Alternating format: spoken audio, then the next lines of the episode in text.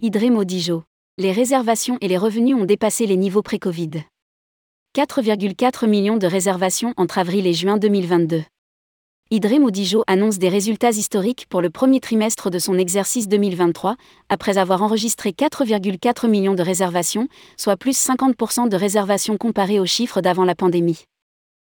Rédigé par Jean Dalouse le mercredi 31 août 2022.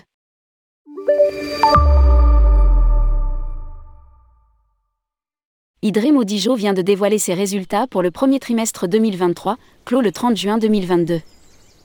L'agence de voyage en ligne annonce avoir déjà dépassé les niveaux pré-Covid en termes de réservations et de revenus, atteignant même des records historiques.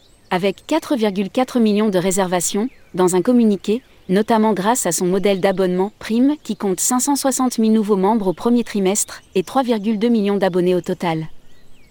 Dans le détail, du 1er avril au 30 juin 2022, le chiffre d'affaires et le chiffre d'affaires cash du groupe ont dépassé les niveaux pré-Covid-19 de respectivement 3% et 11%.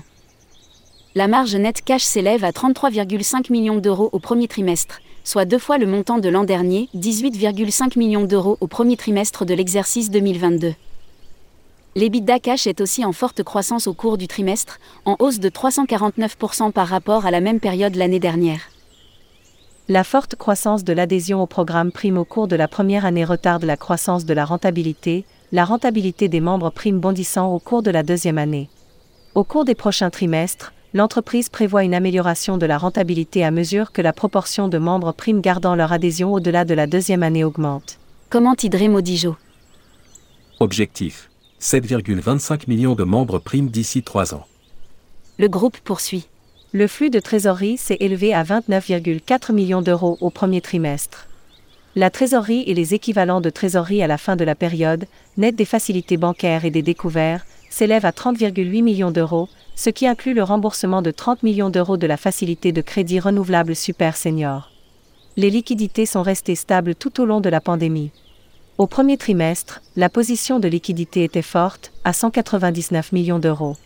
La société estime également être en bonne voie pour atteindre ses objectifs à 3 ans, plus de 7,25 millions de membres primes, un revenu moyen par utilisateur ARPU de 80 euros environ et un EBITDA en trésorerie supérieur à 180 millions d'euros. Dans le contexte macroéconomique actuel, les consommateurs vont désormais rechercher encore plus de valeur, de choix et de flexibilité pour leur voyage, ce qui est précisément la proposition clé de notre modèle économique global et, en particulier, de notre programme d'abonnement prime.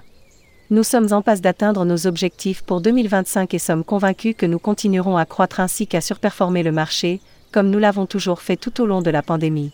A déclaré Dana Dune, Souyo d'Idré Modijo.